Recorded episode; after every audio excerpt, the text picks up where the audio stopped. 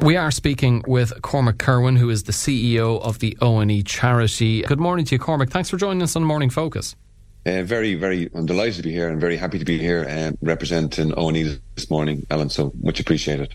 For those listening to the show now, can you just give us uh, an oversight uh, of what the ONE charity is? Yeah, ONE was an organisation, first of all, that was established in 1951 as a direct demobilisation of the Defence Forces at the time. Uh, it was primarily a camaraderie organisation uh, up until the late 80s, early 90s, where three homeless veterans were found dead in the streets of Dublin. And that really refocused the direction that the charity was going at that stage. Um, it, I suppose one of the resident or one of the, the veterans that was found dead, homeless veteran was found dead outside uh, Griffith College as it is now, but it was Griffith Barracks at the time. And the problem really was that that individual was buried by the Royal British Legion, which is a charity set up for UK veterans. So the individual wasn't buried by any Irish veteran associations or the defence forces at the time. And that refocused the direction in which ONE was going from a charitable perspective. Following on from that, uh, homes were opened in 1994 in Dublin, uh, and that was then uh, redeveloped and, and a new home as part of a quick pro quo. The developer opened in 2005, and similarly homes in Letterkenny, in Athlone, and we opened our most recent home in Cobh in 2021. And now we have the capacity to provide accommodation to homeless veterans, 51 bed nights in any given on any given night, which equates to just over 18,500 bed nights annually. And we've also developed a mental health support service where we have full-time counsellors. So as a charity, we're certainly focusing on supporting that struggling veteran community. We're also an approved housing body. We're a company limited by guarantee, a member of the sustainable uh, um, energy community, and obviously we're we're a veteran organisation representing and and primarily supporting struggling veterans. Just how big an issue or problem is homelessness amongst army veterans, uh, Cormac, and uh, if so, if it is a big issue, why, why is that the case? Yeah, well, uh, it's it's it, it is an issue, but it's an issue across society in general. And I suppose I'd like to make the point that from a defence forces perspective, uh, and I'm not here speaking on behalf of the defence forces, but the defence forces would be known as the citizens' army. So the individuals within the defence forces live within the communities. So any issues that you have within the community would be reflected within the general defence forces. Um, larger community, including the veteran community. So veterans w- are not, um, you know, protected from issues that you get within society. So you take all of the issues within society nowadays, uh, which would go from the, the, the, the, cost of living challenges, inflation, and then you have all issues associated with marital breakdown, addiction, etc., etc., and then add into that particular pot potential environments in which ser- our members of the defence forces would have served both home and abroad that would trigger, you know, anxiety, PTSD, etc. You know, that all added together, you know, leads to issues within the veteran community, and albeit in small numbers within the veteran community where they they they, they need support, and um, you know, circumstances can can escalate from something small if it's not addressed at the quick at, at, at the earliest level to ultimately lead to homelessness and potentially something even more sinister. Um, there's approximately 140,000 veterans on the island uh, of Ireland, and that was a figure that was given back in June 2000 by the Department of Defence, the Public Accounts Committee. So, you know, the reality is that within that veteran community, 99.9% Alan transition to a healthy and happy retirement or you know, transition to successful employment in, in public stroke private sector. So we're really focusing on that, you know, 0.1% that struggle for, for the reasons I've referenced before. Since the organization has rolled out the homes and, you know, we have kept a thousand veterans off the streets of Ireland. Uh, and out of that thousand, I think the, the greatest success is that we've transitioned approximately 90% of that, so 900 to independent living within primarily the councils within Dublin. Um, so that, that's what we're about. Um, the big issue with, with those who serve is pride because once you've served the, the, the, country, be it home and abroad, you know, there's huge pride associated with service. And that pride in itself is a stumbling block to actually putting your hand up and identifying the fact you need help. So an awful lot of the cases that are brought to our attention would be second hand, third hand. And then we quietly try to support that individual with whatever services we have that we feel may help or mitigate, mitigate against the challenges that, that individual is, is, is being confronted with at any given time. Do you think or feel that this issue of homelessness is overlooked? And do you think that there needs to be more awareness around it or more focus put on the, the, the issues that army veterans face?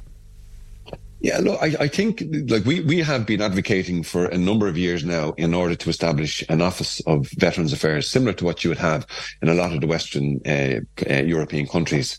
Uh, thankfully, it was reflected as one of the recommendations in the most recent commission, which was Commission on Defence, which was um, launched last February. So we would think that this an office of Veterans Affairs would certainly shine a light on the veteran community and, more importantly, the issues potentially that veterans you know, experience.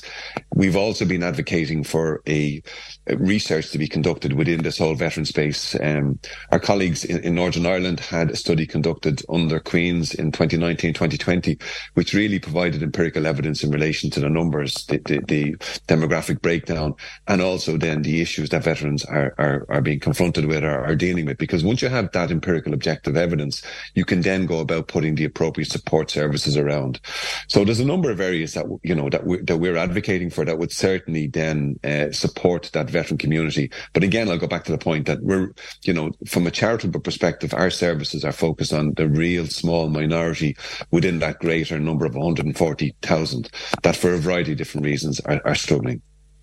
Is this an issue nationwide? Are some areas more affected than others? Maybe Dublin, or you know, is it is it a particular issue in Clare? The from, a Clare perspective, like there would be huge recognition of service in Clare, you know, within the Reserve Defence Forces um, across the county, but also those from from Clare that would have served within the 12th Battalion inside Limerick. So, you know, not, not identifying Clare as a case in point, but Clare would, the issues that veterans would have through service would also be synonymous with those that potentially would have served in Clare. Um, is it across the country? I would just, just, just, to give you a feel for, for, I suppose, my experience to date, I started in this role as CEO on the 1st of February 2022. And since I've started in this particular role, I've seen our numbers increasing, particularly in relation to those availing of our facilities. Our home in Cobh, which was opened in October 2021, is full. Our home in Athlone is full and, and they weren't full when I started. Our home in Letterkenny is at 80% and our home in Dublin is at approximately 65% capacity. We're opening a new home in Cork City at the end of 2023, early 2024. And I would suspect that that'll, home, that'll fill up very, very quickly in recognition of the demand and the inquiries we're getting in Cobh. And our next uh, uh objective then, our next project in relation to uh, our sixth home will be in Limerick City, and we're already having informal conversations with Limerick City Council in relation to developing that particular home. Thereafter, we're going to go to Newbridge in, in Kildare, and then we're looking at Galway and we're looking at Louth. So I suppose our ambition, which was reflected in our strategic plan, which was launched in October 2022, would be um, you know, it would probably be reflective of where we see the challenges across the country um, in relation to the services that we're looking to develop, because we would be aware that there are homeless veterans in all of those locations. The greatest uh, capacity we have is in Dublin, and you know it does. That's no surprise to anybody in recognition of the fact that the greatest number of of uh, you know population wise and also from a military perspective, we'd have probably have a huge a significant cohort of the veteran community in Dublin, um, but we're also conscious of all of the other locations as well and, and the demand for our services and to try and help these veterans who are struggling at ONE. You're uh, behind the Hope Couture campaign. Can you tell us what that involves? Yeah, the Hope Couture campaign was a really innovative campaign uh, that was launched last week in, in partnership with Droga5 and Clear Story. The Hope Couture really focuses on probably the most synonymous item of clothing of equipment that an, an, individual in defence forces would have, which would, would be their uniform. When an individual joins the defence forces, they have that support, they have that protective layers around them, and it's provided by their initial training. It's then provided by the camaraderie that they get from within the, their, their training uh, platoon, and then the courses that they go on, the unit they serve in overseas. So it's all based on the individuals that they interact with. And then the, the last part of it then would be down to the equipment that they would be provided, which would be including the uniform and all other equipment that allows an individual to deploy at home and overseas in support of, of, of whatever the, the, uh, the mission is we took the uniform because what we tried to do with Hope Couture is we tried to shine a light on the invisibility of homelessness and taking the camouflage uniform, which would be seen as one of the protective layers of an individual when they serve, be it at home and abroad. We developed three uh, prototypes reflective of locations in which homeless veterans were taken off the streets of, of, of Ireland. One was a park bench One was under a bridge and the other one was along a canal side. So we developed three particular types of camouflage. And that was the, the primary focus of the whole Hope Couture video that was launched last week to shine a light on the invisibility of homelessness and to use the experiences of three residents who showed huge, huge confidence to come out from behind the shadows as such to, you know, talk about their experiences and the support they've got. Um, and again, it's about creating an awareness of what we're about. And by creating that awareness, we would be very hopeful that we will generate the funding that we need in order to bridge the gap from what we get from the state and what it costs operationally in any given year to deliver the services. You've done a great job of outlining the great work that's been done by yourselves at O&E to tr- to help support these veterans. But how can we, as a people and as a nation, better support uh, these veterans in general?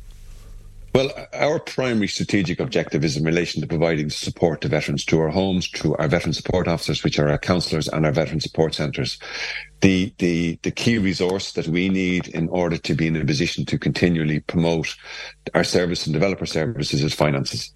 We have a operating budget for 2023. Our operating budget is 1.1 million, from which we receive 500,000 in state funding. So from an ONE perspective, it's our challenge to bridge the, the gap, which is approximately 600,000. And we do it across a number of different fundraising campaigns and awareness campaigns. So from our perspective, if, if any of, of your listeners that is, and in particular those that would have an affinity to the defence forces, be it through service or famili- familial connections, that family members, like we would greatly appreciate any financial support or any contribution that they could make to, to uh, because all of the finances go specifically in relation to the development of services in support of struggling veterans. So it's about really maximizing the, the awareness within the greater defence um, community in order to support the small, small percentage that are struggling that would have served their country both home and abroad with pride. We do have to leave it there, but uh, Cormac Kirwan, the CEO of ONE, thank you so much for joining us on Morning Focus. Thank you very much for the opportunity, and best of luck over the rest the rest of the show.